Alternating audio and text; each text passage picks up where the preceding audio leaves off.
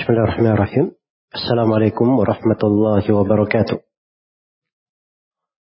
جميع terlambat ya الحمد لله رب العالمين والصلاة والسلام على المبعوث رحمة للعالمين نبينا محمد وعلى آله وصحبه ومن تبعهم بإحسان إلى يوم الدين أما بعد الحمد لله kita pada pagi hari ini masih diberi kemudahan oleh Allah Subhanahu wa taala berbagai nikmat dan karunia sehingga di pagi hari ini kita masih berada di majelis ini. Semoga Allah Subhanahu wa taala melimpahkan untuk kita semua rahmat dan keberkahannya serta selalu menuntun kita dan meluruskan langkah-langkah kita pada segala hal yang dicintai dan diridhai oleh Allah Subhanahu wa taala.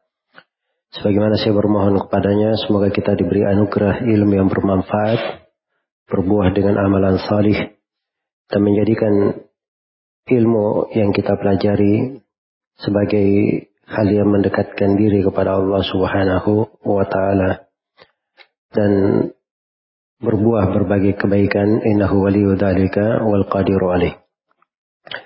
Baik, kita masih melanjutkan tafsir surah Qaf dari surah-surah Al-Mufassal. Dan pada hari ini kita akan memasuki ayat yang ke-20 dan seterusnya. Baik, dikatakan di ayat ini, A'udzubillahi minasyaitonirrajim. Wa nufikha fi ذلك يوم الوعيد. وجاءت كل نفس معها سائق وشهيد. لقد كنت في غفلة من هذا فكشفنا عنك غطاءك فبصرك اليوم حديد. Terjemahan makna ayat ونفخ في الصور dan ditiuplah sangkakala. Dalika yaumul wa'id. Itulah hari terlaksananya apa yang diancamkan. Waja'at kullu nafsin ma'aha sa'iku wa syahid. Dan tiap-tiap dan datanglah setiap jiwa bersama dia seorang yang menggiring dan seorang saksi. Bersama dia yang menggiring dan yang menjadi saksi. Laqad kunta fi ghaflatin min hada. Sungguh engkau telah berada dalam kelalaian tentang hal ini. Fakashafna anka gita'ak maka kami singkapkan dari engkau apa yang menutupimu? Fabasaruka al-yawma hadid. Maka penglihatanmu pada hari ini amatlah tajam. Baik. Ini masih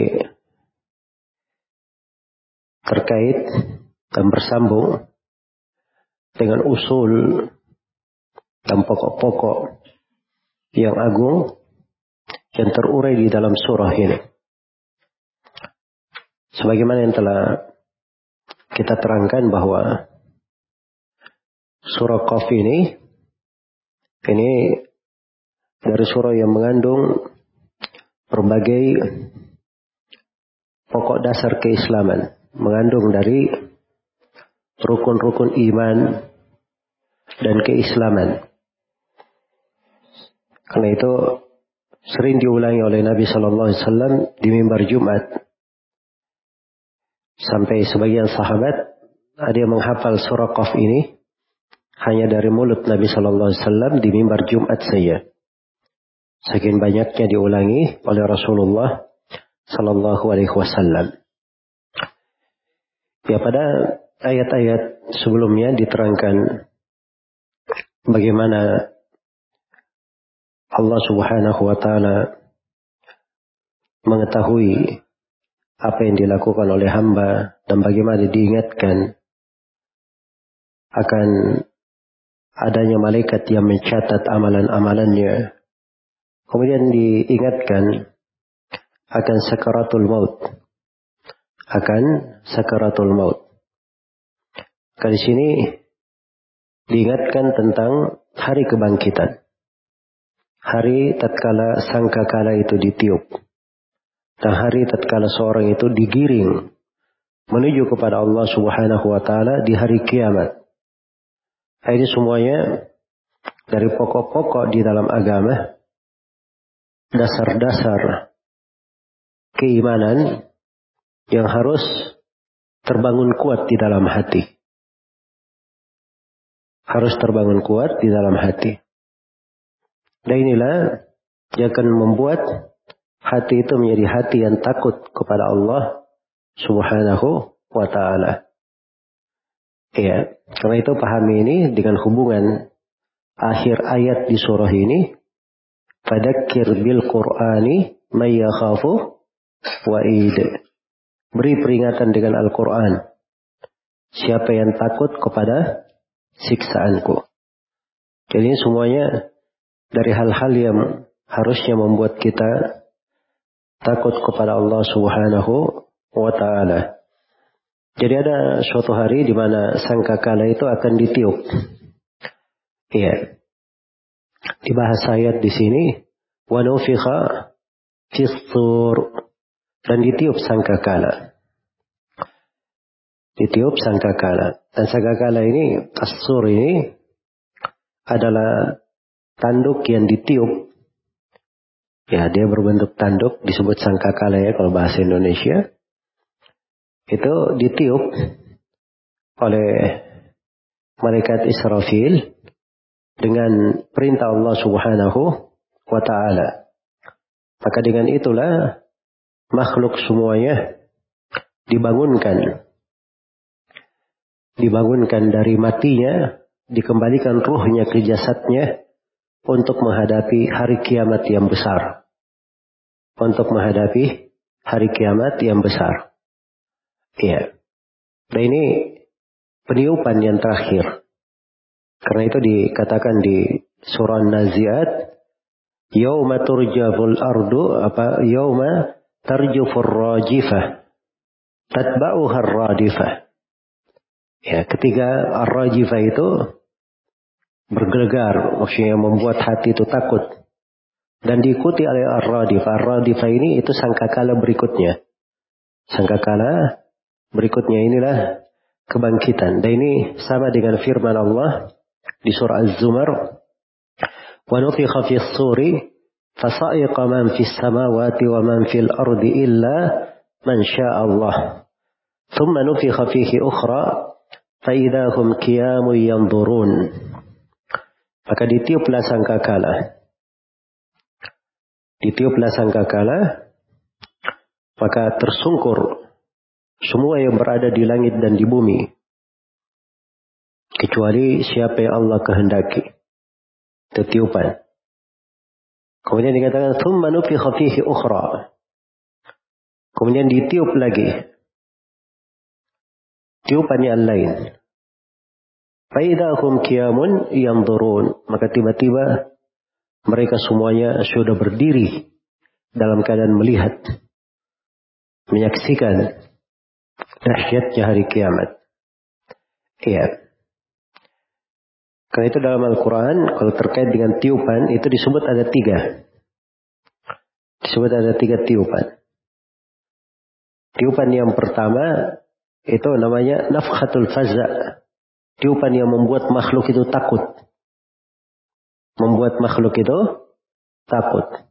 Nah, itu yang disebut di akhir surah An-Naml. ويوم ينفخ في الصور ففزع من في السماوات ومن في الأرض إلا من شاء Allah. Dan hari ketika sangkakala ditiup, maka takutlah seluruh yang berada di langit dan di bumi. Ini membuat takut kalau bahasa surah An-Nazi'at, Yawma tarjufur rajifah. Ya, rajifah ini tiupan ini membuat kekhawatiran. Hati itu menjadi takut sekali. Iya. Itu tiupan yang pertama. Tiupan yang kedua, tiupan yang membuat mereka semuanya mati. Tersungkur mati. Iya.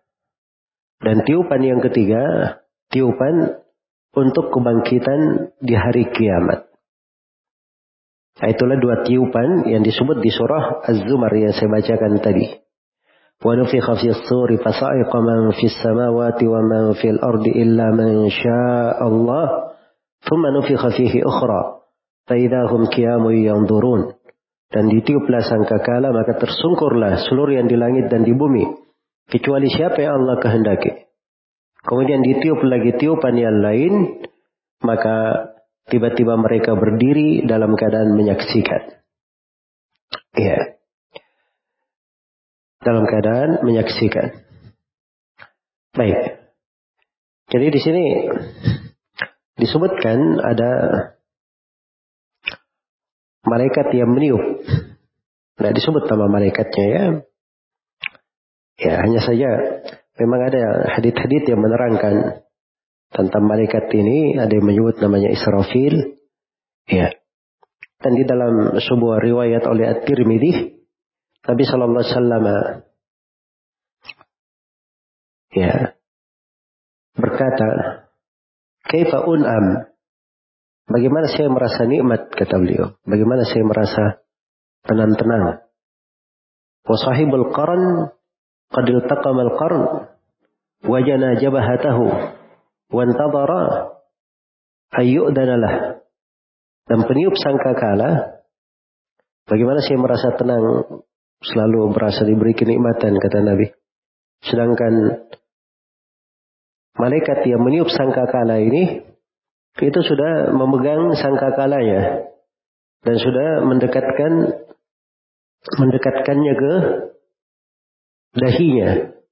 Dia sisa menunggu diperintah untuk meniupnya saya.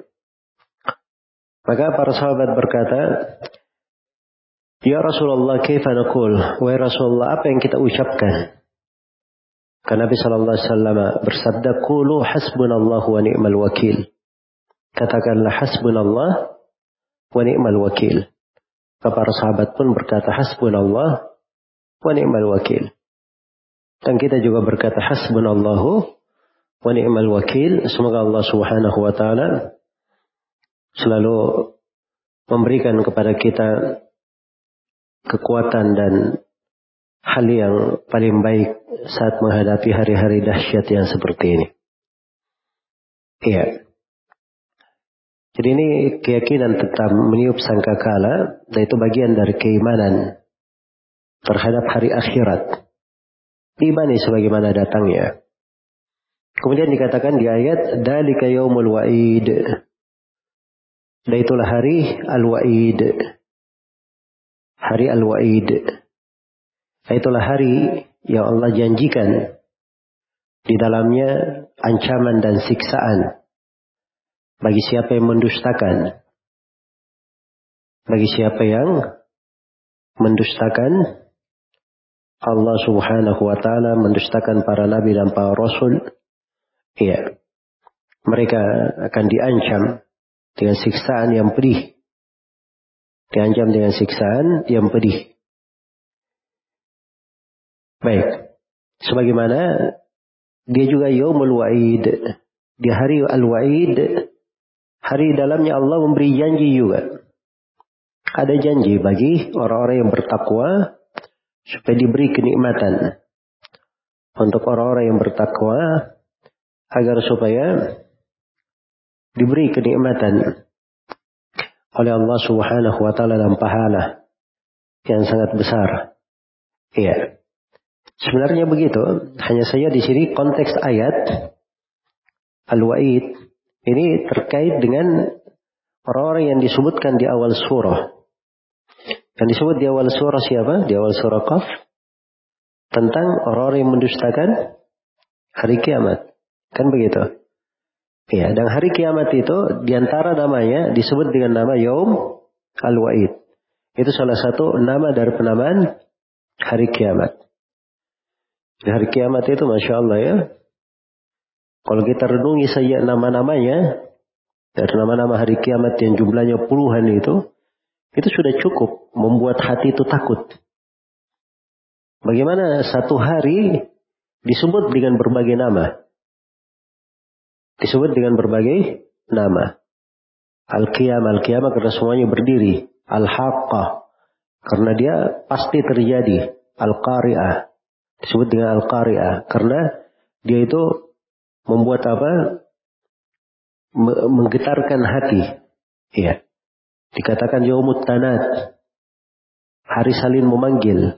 Nah semuanya lari memikirkan masing-masing semuanya memanggil. Siapa yang ingin dia panggil dari yang cintai tapi tidak ada yang menjawabnya.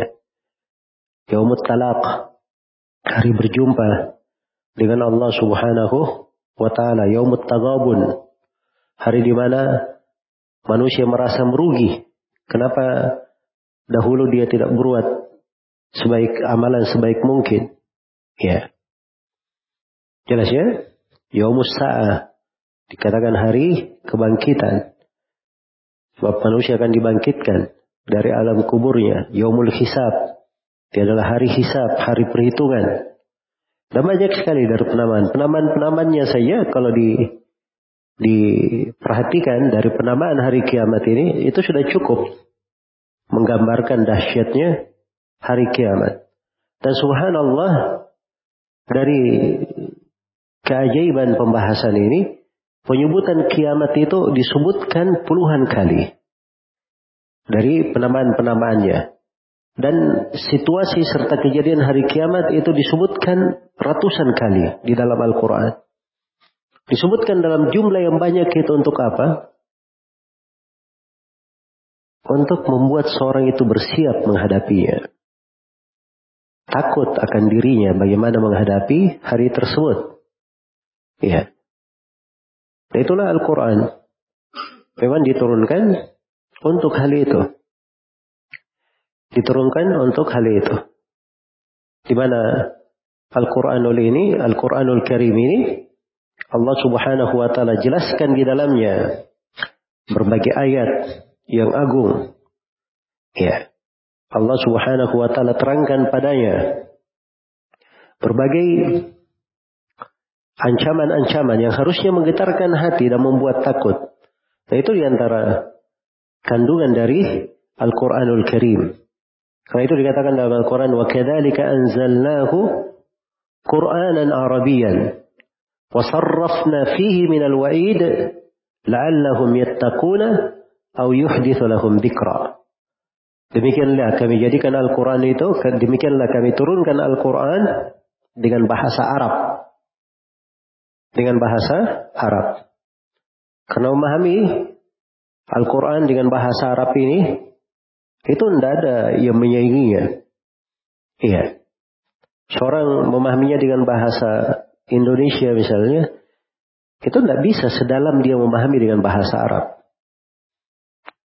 Jadi dari Keajaiban Al-Quran diturunkan dengan bahasa Arab. Wasarrafna fihi minal wa'id. Dan kami terangkan di dalamnya berbagai ancaman. Untuk apa? La'allahum yattaqun. Supaya mereka bertakwa. La'allahum yattaquna au yuhdithu lahum dhikra. Dan supaya mereka memperbaharui mengingat kepada Allah supaya mereka selalu berzikir mengingat kepada Allah. Iya. Maka ini salah satu maksud dari Al-Quranul Karim, renungan yang mendalam di dalamnya, yang harusnya kita perhatikan. Yang harusnya kita perhatikan. Karena itu sekali lagi, Yomul Wa'id, yaitu hari kiamat ya. Hari yang dijanjikan di dalamnya ancaman. Ya. Walaupun kata Al-Wa'id itu bisa mencakup ancaman dan janji. Tapi dalam penafsiran ayat ditafsirkan ancaman. Kenapa? Karena memang awal pembahasan ini ancaman terhadap orang-orang yang mengingkari hari kebangkitan yang disebut di awal surah. Mengingkari hari kebangkitan. Baik. Kemudian di ayat berikutnya, di ayat yang uh, kedua, sebelum kita ke sana, Kita lihat di asal pembahasan kita. Baik. Di tafsir al-muyassar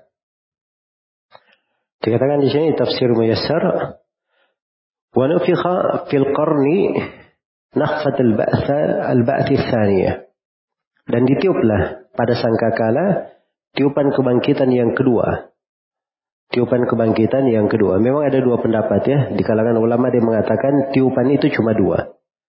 Tiupan manusia mati dan tiupan manusia dibangkitkan. Dan mereka masukkan tiupan yang sifatnya membuat takut itu masuk ke dalam takut sekaligus mati. Iya. Takut yang berujung mati. Nah, karena itu di sini beliau bahasakan, mereka bahasakan tiupan yang kedua. Tapi sebagian ulama berkata ada tiga tiupan. Dan ini pendapat lebih mencocoki teks ayat ya. Karena kalau dilihat ayatnya itu tegas disebut tiupan pada tiga-tiganya. Tiga keadaan. Ya. Jadi satu ayat di surah akhir surah An-Naml dan untuk dua tiupan di surah Az-Zumar. Jadi semuanya disebut tiupan. Maka itu lebih mencocoki konteks. Lebih mencocoki konteks. Kata beliau dalika nafakh fi yaumi wuqu'il wa'id alladhi tawa'ada Allah bihil kuffar. Tiupan ini terjadi di mana? Pada hari terjadinya ancaman. Ancaman yang di Allah ancam dengannya orang kafir terjadi di hari itu. Ya. Terjadi di hari tersebut. Rasulullah alaihi wassalamah. Ya betapa dahsyatnya hari tersebut. Baik. Kemudian dikatakan di ayat berikutnya wajaat kullu nafsin ma'aha sa'iqu wa syahid.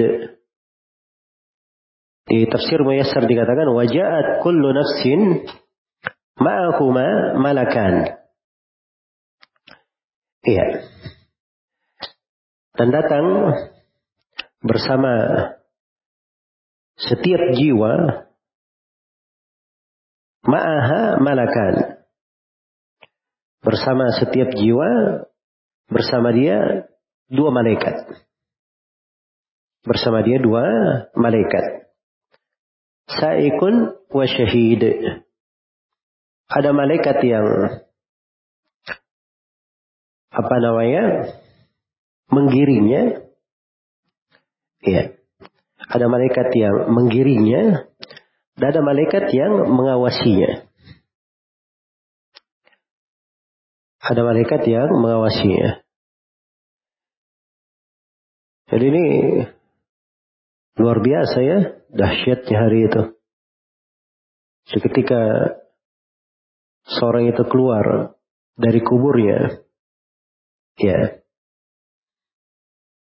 dia keluar dari kuburnya. Itu dibahasakan yang silun, mereka turun keluar dari kuburnya. Ternyata keluarnya itu dalam keadaan dia digiring oleh malaikat. Dia dibawa oleh malaikat. Digiring ke mana? Digiring kepada mahsyar. Digiring kepada mahsyar. Dan bukan cuma malaikat yang menggiring kepada mahsyar. Ada juga Malaikat yang mempersaksikan segala yang dia lakukan. Segala yang dia lakukan. Segala amalannya. Iya. Ini penafsiran yang populer ya. Di antara ulama ada yang berkata bahwa yang menggiringnya malaikat, yang menyaksikan itu adalah tangan-tangan dan kaki-kakinya. Yang menyaksikan adalah dirinya sendiri. Ya. Tangan-tangan dan kaki-kakinya. Baik. Nah, itu dua, dua pendapat. Walaupun pendapat yang pertama itu lebih mencocoki ya konteks ayat. Ya. Lebih mencocoki konteks ayat. Sebab di kelanjutan ayat disebut memang malaikat lagi yang berucap tentang mereka. Baik. Waja'at kullu nafsin ma'aha sa'iqu wa syahid. Iya. Dikatakan datang bersamanya dua malaikat ahaduhuma yasuquha ilal mahsyar. Salah satunya menggiring dia kepada mahsyar. Wal akharu yashhadu alaiha bima amilat fid dunya min khairin wa syarr. Dan yang kedua adalah malaikat yang mempersaksikan terhadapnya. Terhadap segala pada apa yang dia lakukan di dunia berupa kebaikan maupun keburukan berupa kebaikan maupun keburukan. Iya. Baik. Kemudian di sini teksnya wajahat kullu nafs datang setiap jiwa. Setiap jiwa-jiwa itu mencakup jiwa manusia dan mencakup jiwa jin. Jadi maksudnya semuanya jin dan manusia jin dan manusia. Iya. Datang kepadanya, dia datang dalam keadaan ada yang menggirinya dan ada yang menyaksikannya. Ya kalau saya saya terjemahkan begitu. Ada yang menggiring dan ada yang apa? Menyaksikan. Ya. Tergantung penafsirannya bagaimana. Kalau ditafsirkan yang menggiring dan menyaksikan malaikat, ya silahkan diterjemahkan. Ada malaikat yang menggiring dan ada malaikat yang apa? Menyaksikan. Tapi kalau di atas penafsiran yang lain, ada yang mengatakan yang menyaksikan adalah apa? Amalannya. Ya. Dan yang berkata yang menyaksikan adalah anggota tubuhnya. Dirinya sendiri yang mempersaksikan dia. Jelas ya? Maka ini tidak diartikan dengan malaikat. Baik. Walaupun bahir ayat itu lebih menunjukkan makna yang pertama. Bahir ayatnya lebih menunjukkan makna yang pertama. Baik. Dan ini di ada ayat-ayat Al-Quran yang menunjukkan akan hal ini. Iya, dua-duanya ditunjukkan di dalam Al-Quran. Ada yang dipersaksikan oleh amalannya, ada yang dipersaksikan malah oleh dirinya sendiri. Dan diri itu mempersaksikan ya. Ya, ayat yang paling dekat, innal insana li rabbih lakanud wa innahu ala dalika la syahid. Sungguhnya manusia terhadap Robnya itu lakanud, orang yang keras kepala, banyak menentang. Wa innahu ala nafsihi la syahid. Dan sungguhnya dia akan menjadi saksi untuk dirinya sendiri. Jadi sebut dirinya menjadi saksi untuk siapa? Untuk dirinya sendiri. Iya. Sudah berlalu di pembahasan surah An-Nur dalam kajian di masjid ini yang pernah kita kaji. Firman Allah Subhanahu wa taala, "Yauma tashhadu 'alaihim alsinatuhum wa aydihim wa arjuluhum bima kanu ya'malun." Hari kiamat itu tatkala lisan-lisan mereka, tangan-tangan mereka, dan kaki-kaki mereka semuanya memberi persaksian. Memberi persaksian akan apa yang mereka lakukan. Iya.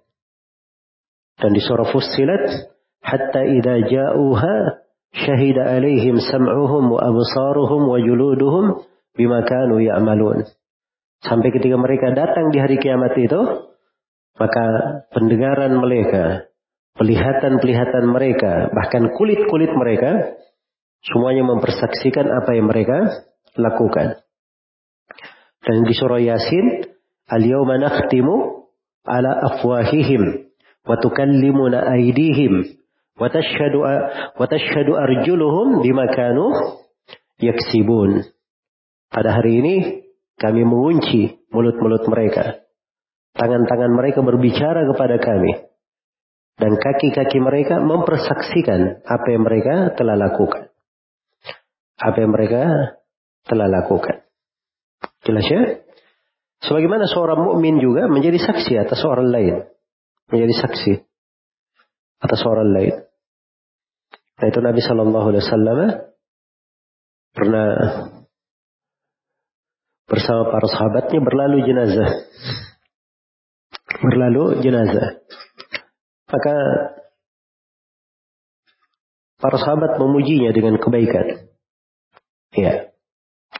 Nabi Sallallahu Alaihi Wasallam bersabda, antum syuhada Allah fi ardihi. Kalian adalah saksi-saksi Allah di atas buminya. Nah, ini menunjukkan bahwa orang-orang yang beriman itu menjadi saksi juga. Menjadi saksi terhadap yang lainnya. Menjadi saksi terhadap yang lainnya. Dan memang umat ini seperti itu. Kadzalika ja'alnakum ummatan wasata litakunu syuhada'a 'alan nas. Demikianlah kami jadikan kalian sebagai umat pertengahan, umat pilihan, supaya kalian menjadi saksi terhadap manusia. Supaya kalian menjadi saksi terhadap manusia. Baik. Jadi ketika disebut di ayat, anggaplah misalnya ayat ini dikatakan saksinya adalah malaikat.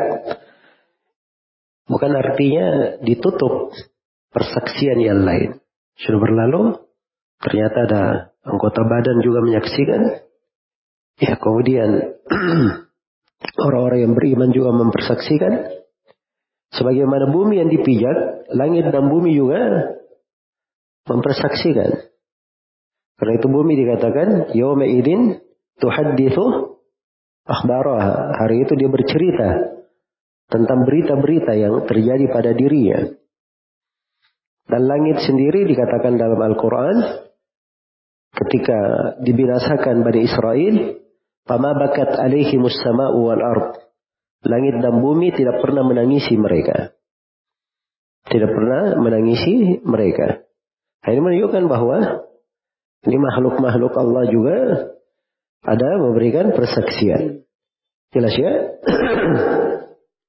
Sebagaimana para nabi adalah saksi-saksi terhadap umat-umatnya. Iya. Jadi mau lari ke mana? Subhanallah. Saksi dari segala penjuru. Saksi dari segala penjuru. Ada catatan amalan. Ada catatan amalan yang mempersaksikan. Ada malaikat-malaikat yang mempersaksikan, ada para nabi mempersaksikan, ada kaum muslimin, kaum mukminin mempersaksikan, ada bumi, ada langit, anggota badannya, semuanya mempersaksikan. Iya.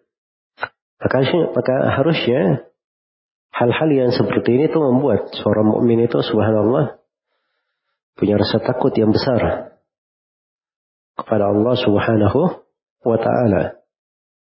Iya.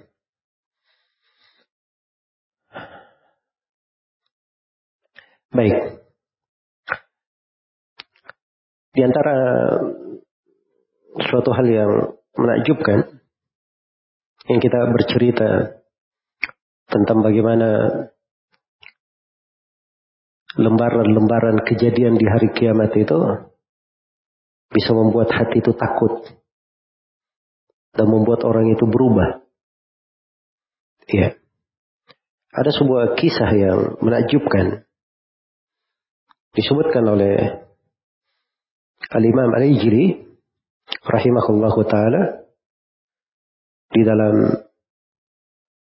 kitabnya Siqat di biografi seorang tabi'in yang terpercaya di masanya dari kibar tabi'in dan beliau qadi penduduk Mekah, hadim, hakim penduduk Mekah. Nama beliau Ubaid bin Umair. Ubaid ibn Umair. Dan disebutkan beliau sangat pasih, sangat balik. Sampai Ibnu Umar saya, Ibnu Umar kadang hadir di majelisnya. Kadang hadir di majelisnya. Iya. Jadi beliau ini rahimahullahu taala disebutkan oleh Ali Jiri bahwa ayahnya bercerita ada seorang perempuan yang sangat cantik di Mekah. Dan perempuan ini punya suami. Iya. Suatu hari perempuan ini melihat kepada dirinya di cermin. Lalu dia berkata kepada suaminya, apakah ada yang, apakah ada orang yang melihat wajah ini dan dia tidak terfitnah denganku? Dan dia berbangga dengan apa? Dengan kecantikannya. Kata suami ada. Kata suami ada. Maka kata istrinya, man, siapa dia? Kata suaminya, Ubaid bin Umair.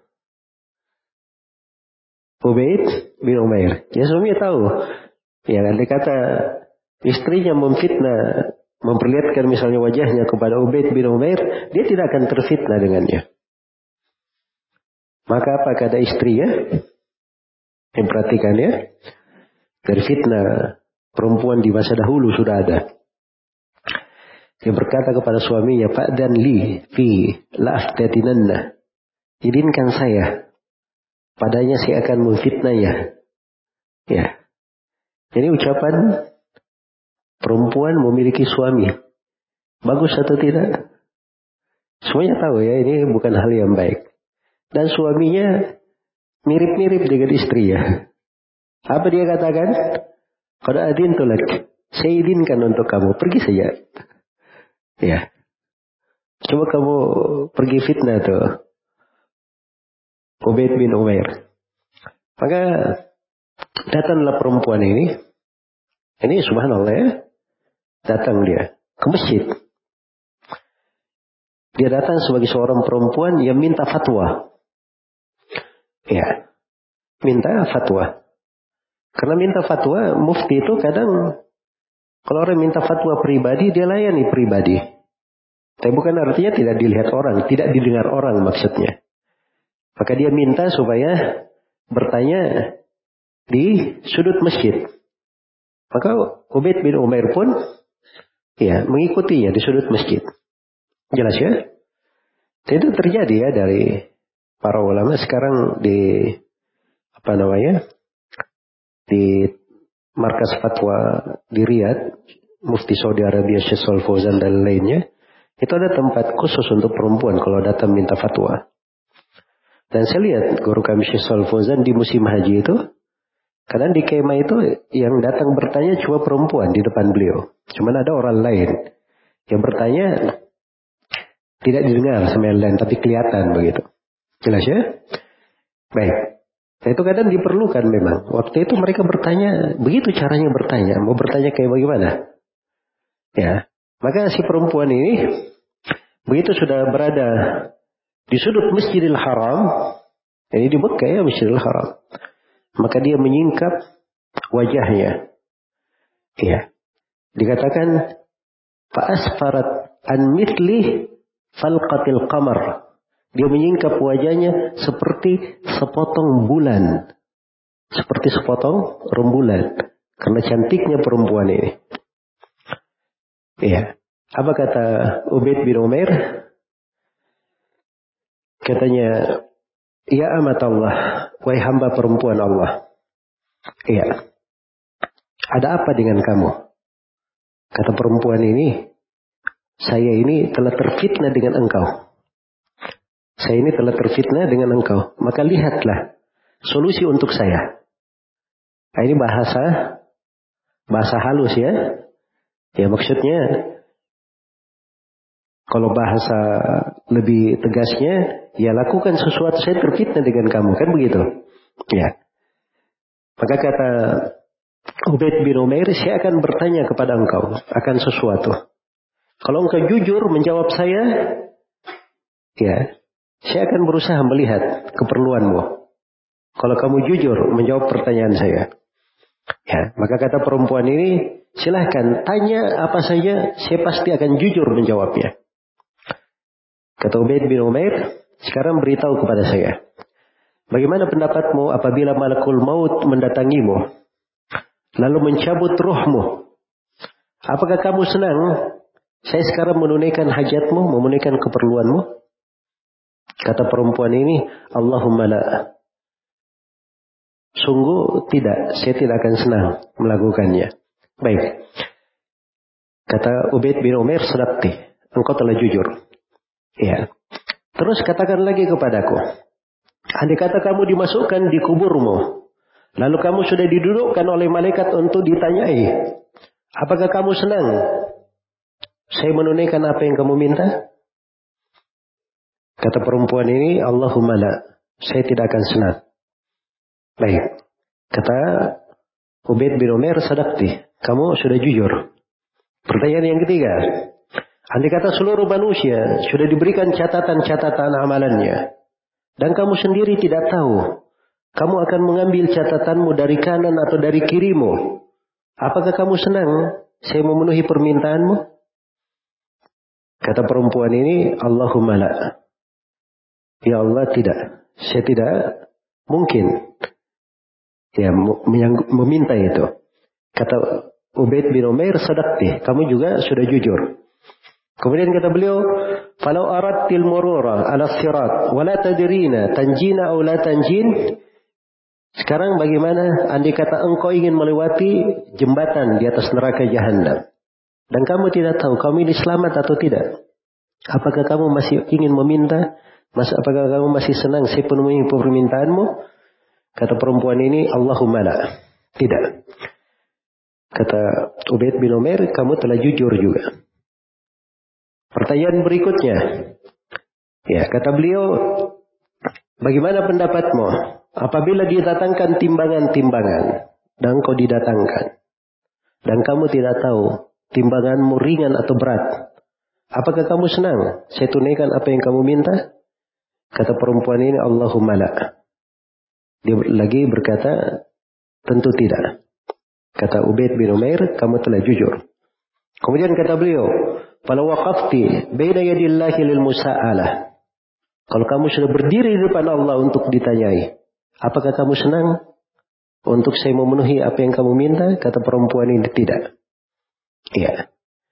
Maka kata Ubaid, kamu telah jujur. Ya, kamu telah jujur. Akhirnya beliau berkata, Ya amat Allah, wahai hamba perempuan Allah, ittaqillah, bertakwalah kepada Allah. Allah telah memberi nikmat kepada kamu. Berbuat baik kepada kamu. Iya. Maka katanya perempuan ini pun kembali ke suaminya. Kembali ke suaminya. Suaminya bertanya, ayo, apa yang kamu lakukan? Cerita. Kata istrinya, sesungguhnya kamu ini seorang pengangguran. Dan kita ini semua pengangguran. Kata istrinya. Maka setelah itu dia rajin sholat, rajin puasa, beribadah. Sampai suaminya berkata, ada apa antara saya dan Ubaid bin Umair? Ubaid bin Umair ini telah merusak istriku. Ya. Setiap hari biasanya dia adalah pengantin bagi saya dan sekarang dia menjadikan istriku sebagai rahib ahli ibadah. Jelas ya? Nah, itu cara para as-salaf dahulu. Mengobati dirinya dan mengobati orang lain. Mengobati orang lain. Dia banyak mengingat hal-hal yang seperti ini. Karena itu mereka cenderung selamat dari apa? Fitnah-fitnah syahwat. Karena yang selalu dia pikir makna-makna yang seperti ini. Iya. Kalau kita yang kita pikir Masya Allah ya banyak sekali. Ya angan-angannya sudah panjang. Cita-citanya di dunia tidak ada habisnya. Ya. Kemudian pikirannya melambung ke sana sini. Ya seakan-akan tidak ada tujuan di dalam kehidupan. Nah, ini semua yang membuat kita menjadi lemah. Nasallallahu alafiyah wassalam. Baik. Kemudian dikatakan di kelanjutan ayat, ini ayat yang ketiga. Laqad kunta fi ghaflatin min hadha fakashafna 'anka ghita'ak fabasaruka al-yawma hadid. Baik.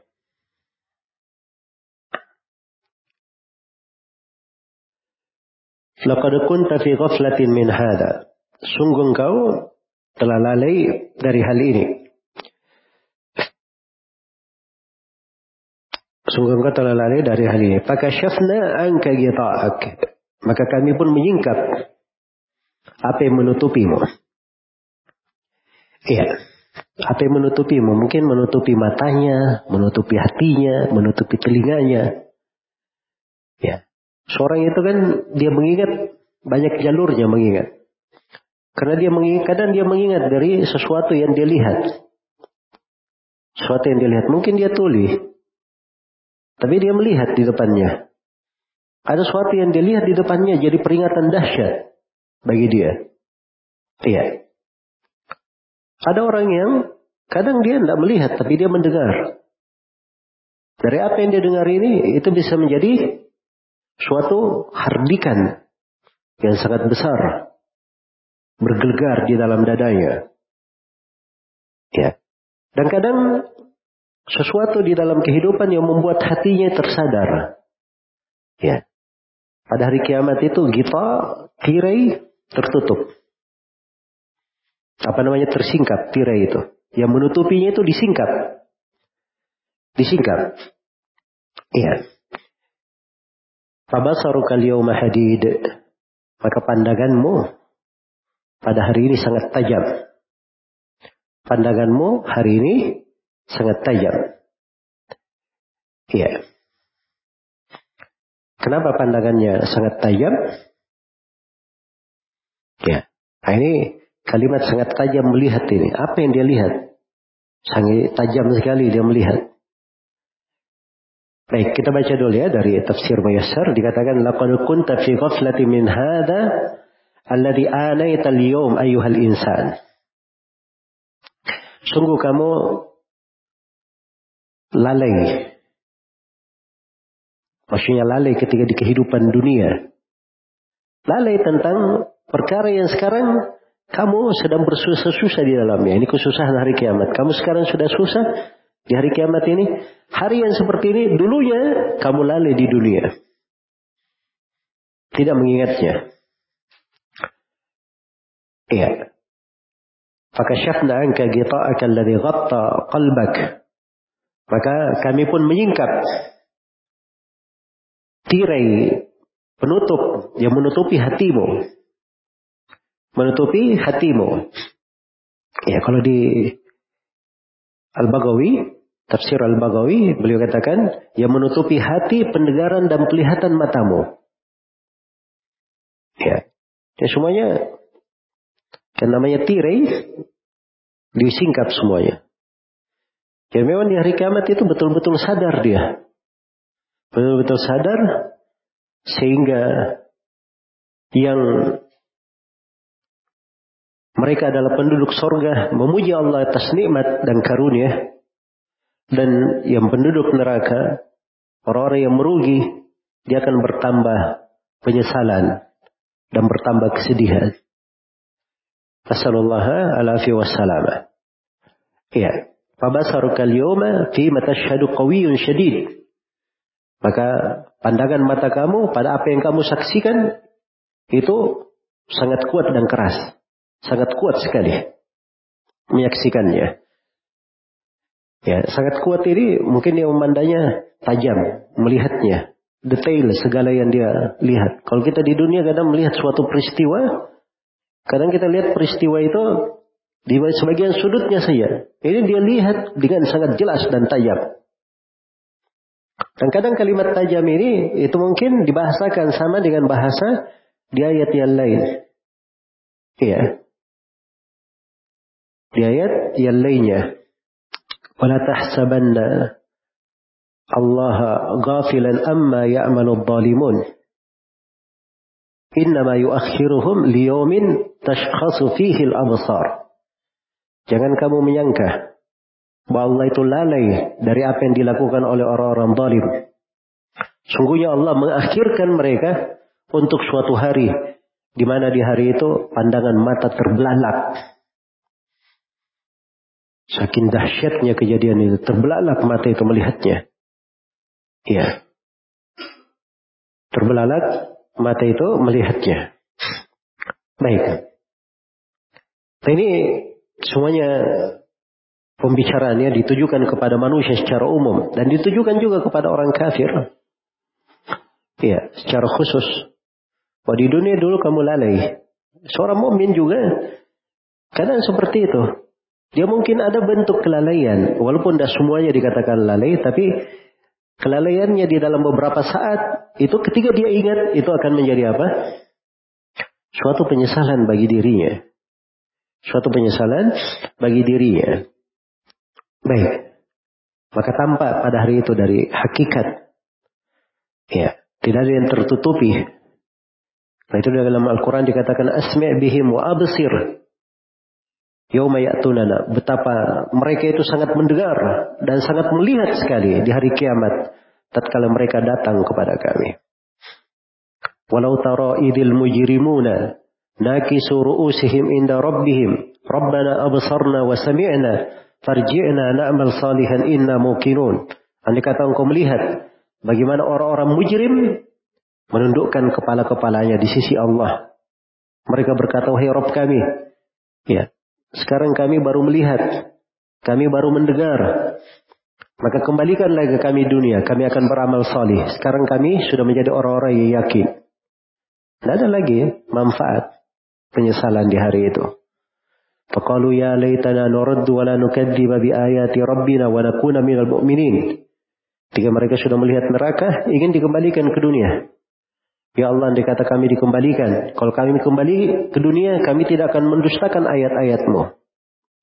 Dan kami akan menjadi orang yang beriman. Baik. Ini tiga ayat ya. Kaidah-kaidah besar dari hal yang membangun keimanan kepada Allah, keimanan kepada hari akhirat, serta perkara yang menyebabkan seorang itu mengagungkan Al-Quran dan punya rasa takut kepada Allah Subhanahu wa taala. Yaitu dia mengingat bagaimana keberadaan dirinya ketika dibangkitkan. Dia ingat hari kebangkitan. Dia ingat bagaimana dirinya ketika dia digiring. Dan ada yang menggiringnya, ada yang menyaksikan. Dan dia ingat ketika dia melihat kejadian di hari kiamat itu. Bagaimana dahsyatnya penyesalan ya akan hari-hari yang telah berlalu. Ya, bukan kafir saja yang menyesal. Seorang mukmin juga ada penyesalan, ada bentuk penyesalan. Iya. Ada bentuk penyesalan.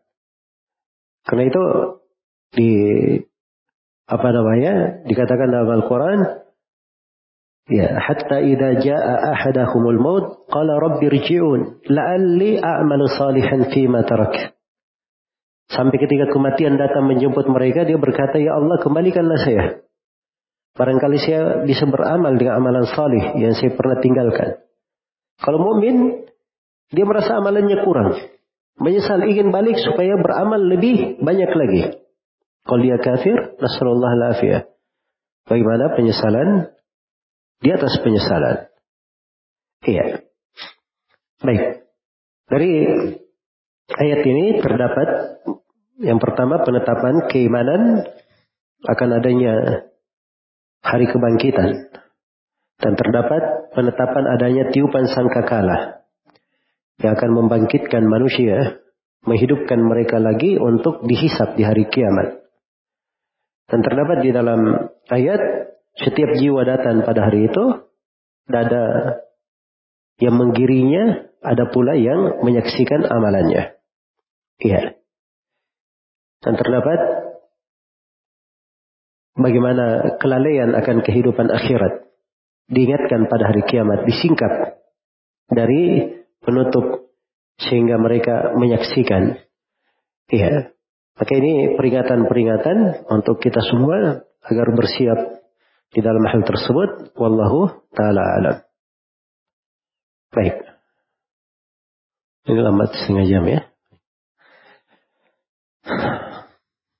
Baik, mungkin cukup dulu sampai sini pembahasan berikutnya ini sudah ayat-ayat dengan apa namanya pembagian tema tersendiri. Saya persilahkan kalau ada pertanyaan. Tingkatan tertinggi dari seorang mukmin yang tertimpa musibah adalah dia bersyukur kepada Allah. Apakah syukur di sini adalah saat pertama kali timpa musibah atau rasa syukur seorang hamba setelah bisa mengambil hikmah atas musibah tersebut. Yang pertama kalimat tingkatan tertinggi itu itu kalau diperbandingkan ya antara syukur, sabar dan ridha. Syukur dia tingkatan apa? Tingkatan yang tertinggi. Iya. Tapi jenjang penghambaan itu banyak. Dan jenjang penghambaan yang dihadirkan saat musibah turun bukan cuma tiga saja. Banyak jenjang dari jenjang penghambaan. Jelas ya? Baik, jadi kalau memperbandingkan yang paling lebih afdal, itu sudut pembahasan di kalangan para ulama ahli fikih hati, mereka berbeda-beda sudut memandangnya. Nah itu tidak terlalu penting sebenarnya. Yang paling penting kita kenali hakikat dari setiap jenjang peribadatan dan bagaimana keutamaannya.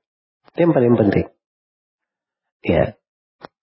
Kalau dia bisa sampai ke jenjang syukur pada saat musibah, nah itu pasti dia sudah melalui jenjang-jenjang mengambil ibrah dari musibah.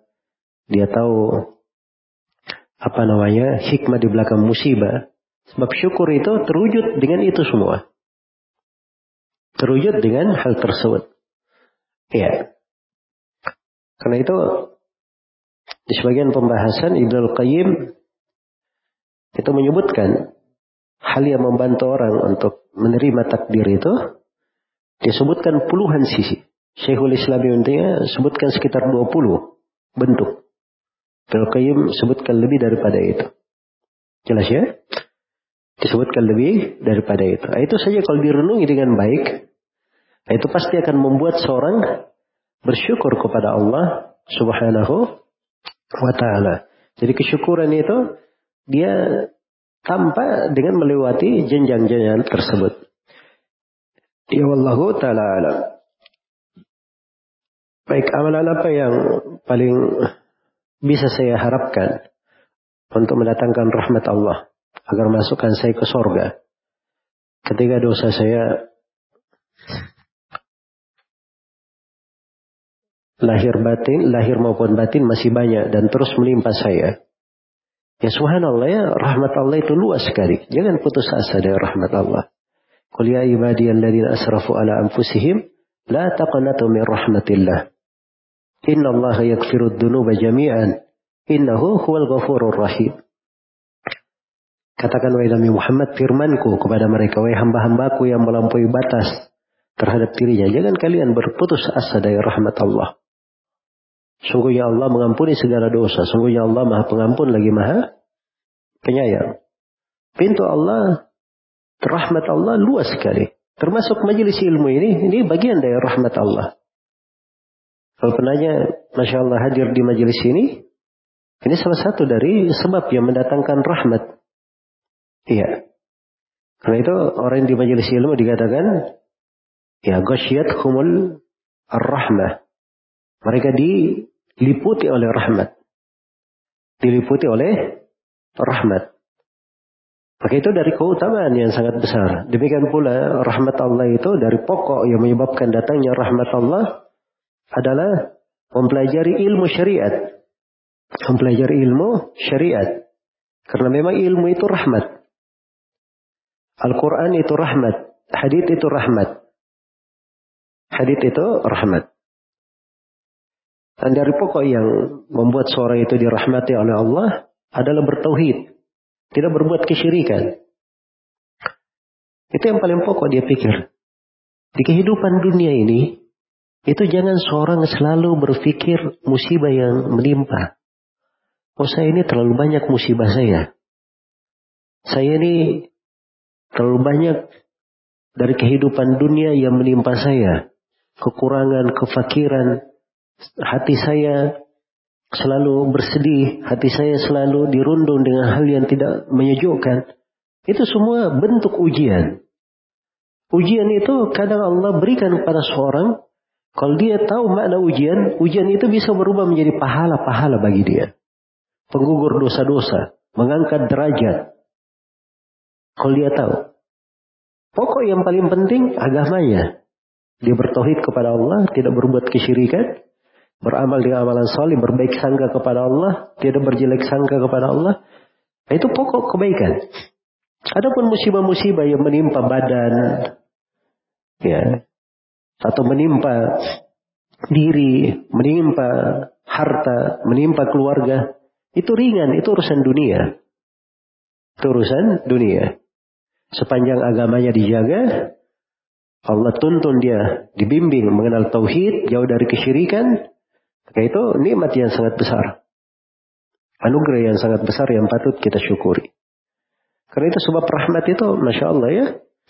Lakukan saja dari kewajiban-kewajiban dalam Islam. Sholat lima waktu, puasa, di bulan Ramadan, mengeluarkan zakat, haji, bertutur kata yang baik. Ya, itu semuanya dari sebab yang mendatangkan rahmat.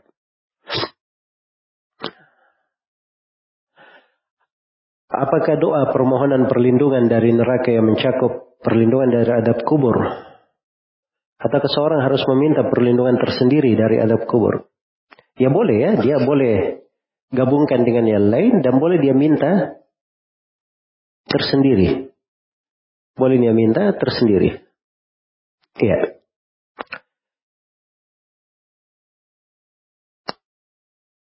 Sebagian sahabat itu ada yang diketemukan menangis. Ketika ditanya, kenapa kamu menangis? Katanya saya mengingat Adam kubur. Saya mengingat Sa'ad bin, uh, bin Ubadah. Saya mengingat Sa'ad bin Ubadah radhiyallahu anhu. Dan bagaimana himpitan di dalam alam kubur. Jadi Nabi kan sebut, andai kata ada yang selamat dari himpitan alam kubur, maka Sa'ad bin Ubadah semangat. Yang selamat. Jadi ketika dia ingat sahabat ini, dia ingat hadits Nabi itu. Dan dia ingat dahsyatnya himpitan di alam kubur. Dan dia pikirkan bagaimana saat bin Ubadah ini bisa selamat. Dia bisa selamat dari hal tersebut. Begitu kadang memang dalam kehidupan perlu kita renungi. Ada makna yang kadang kita perlu kaji. Ya ayat-ayat yang seperti ini subhanallah ya. Itu mengingatkan. Selalu membangun jiwa. Karena itu menyibukkan diri dengan Al-Quran. Merenungi kandungannya, tafsirnya. Itu cukup untuk seorang hamba di segala mana kehidupannya. Dia tidak perlu hal yang lain lagi. Iya. Semoga Allah memberi taufik kepada semuanya. Baik. Ini ada yang bertanya, saya hilang arah dalam kehidupan. Sudah lima semester kuliah bahasa Arab tapi belum mengerti juga. Hafalannya pun sangat lemah dan setelah mengenal sunnah anda menyadari dosen-dosen anak ahlul bidah dan liberal dan di kelas 70% perempuan. Apakah saya terlalu tetap melanjutkan studi? Baik. Saya ingin masuk Lipia tapi kekurangan ilmu. Ke mana saya harus belajar? Ya pertama harus dipahami ya kalau seorang belajar ilmu syar'i, ilmu syar'i,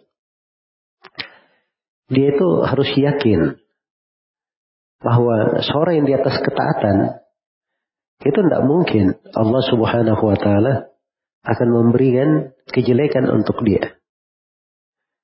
Kalau dia merasakan ada hambatan-hambatan, itu tadi cara seorang menerjemahkan hambatan ini apa. Kalau dia terjemahkan hambatan ini sebagai hal yang musibah bagi dia, itu yang keliru. Tapi kalau hambatan ini dia terjemahkan sebagai ketaatan yang mungkin di belakangnya ada ya, sebagai suatu ujian ya mungkin ujian ini di belakangnya ada ketaatan nah itu bagus. Nah, itulah kehidupan sebenarnya. Ujian itu ada. Jelas ya?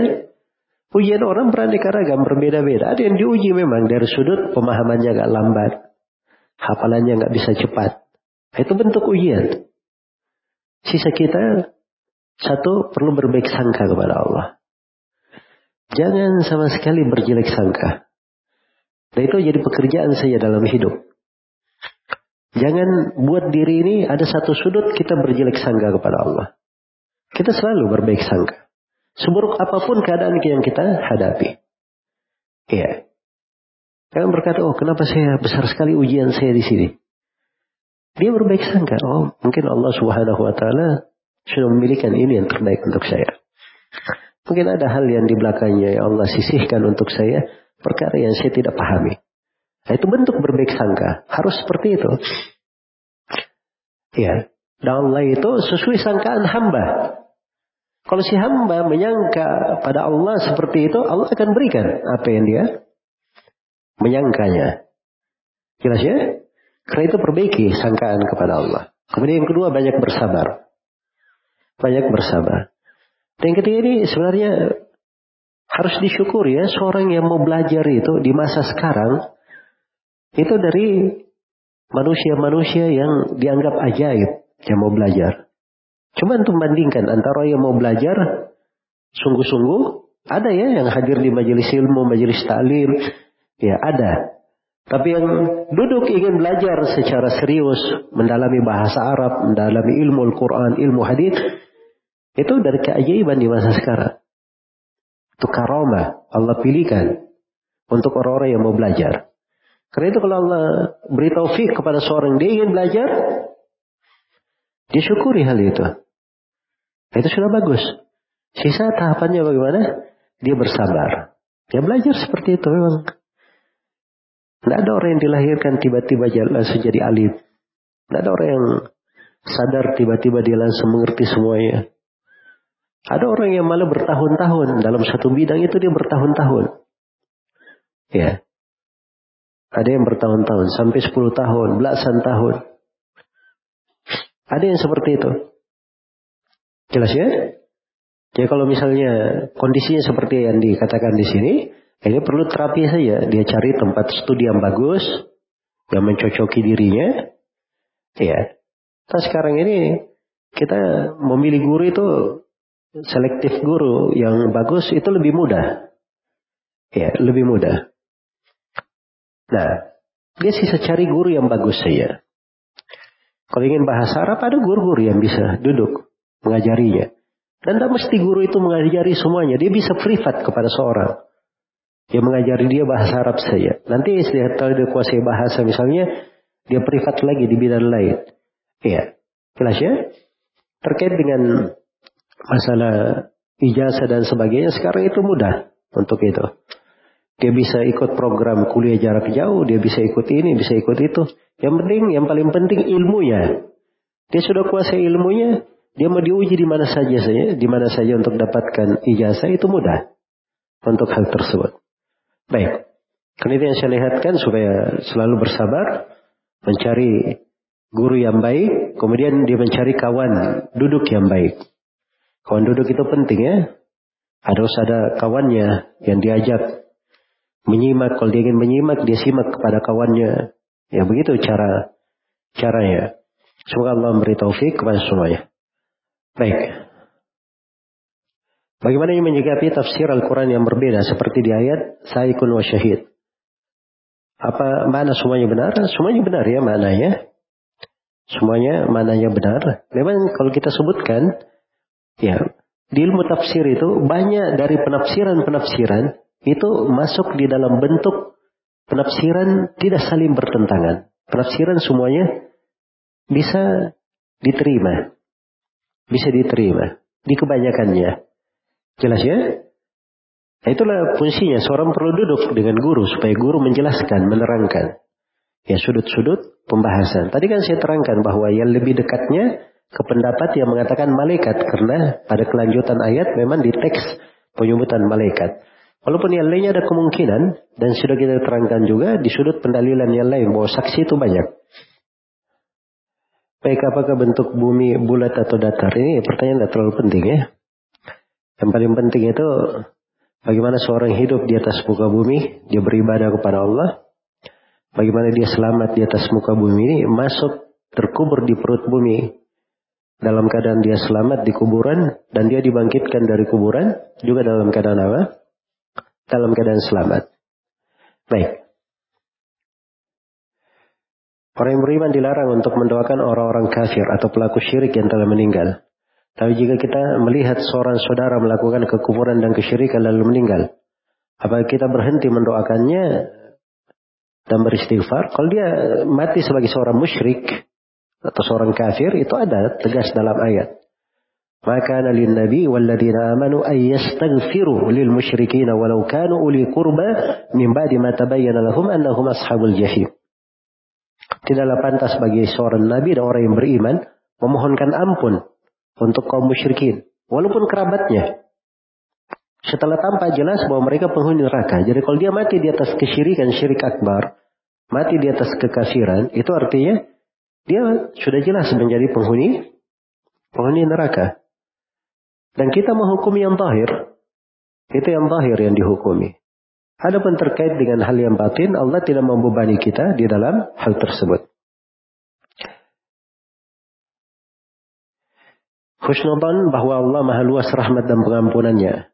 Dengan minimnya ilmu manusia sehingga tidak tahu hal yang gaib.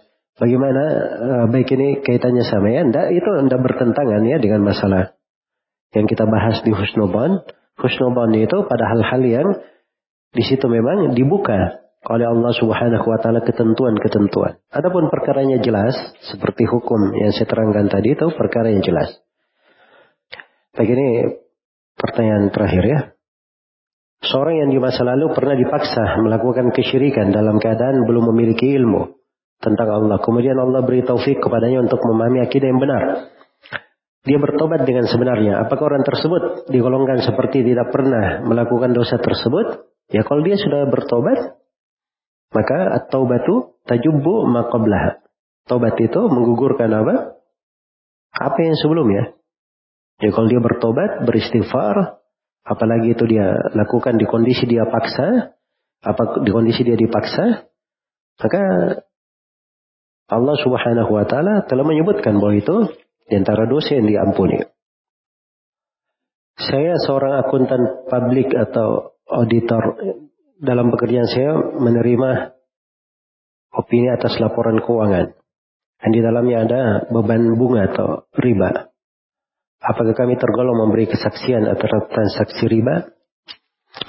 Jadi riba itu di antara yang dilanat adalah yang mempersaksikannya, yang menulisnya, yang menulis riba tersebut. Iya.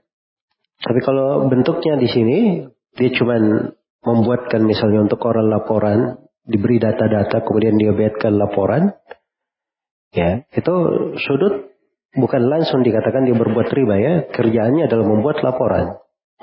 Ya, membuat laporan. Tapi kalau dia khusus duduk sebagai pencatat riba, ke mana keluarnya, ke mana, ya, terkait dengan keuntungan di situ itu jelas keharamannya. Adapun sudut yang pertama itu hanya dari arah dia apa namanya seharusnya meninggalkan hal-hal yang bisa menyeretnya kepada kejelekan. Tapi secara umum pekerjaannya Pekerjaan yang dikatakan dia sumber pekerjaan yang halal. Ya, masuk di dalamnya kekeliruan-kekeliruan sedikit itu dilihat pada bentuknya dan kondisinya. Ya wallahu taala ala. Baik, sampai dulu. Subhanakallahumma wa bihamdik asyhadu an la ilaha illa anta astaghfiruka wa atubu ilaik. Walhamdulillahirabbil alamin. Assalamualaikum warahmatullahi wabarakatuh.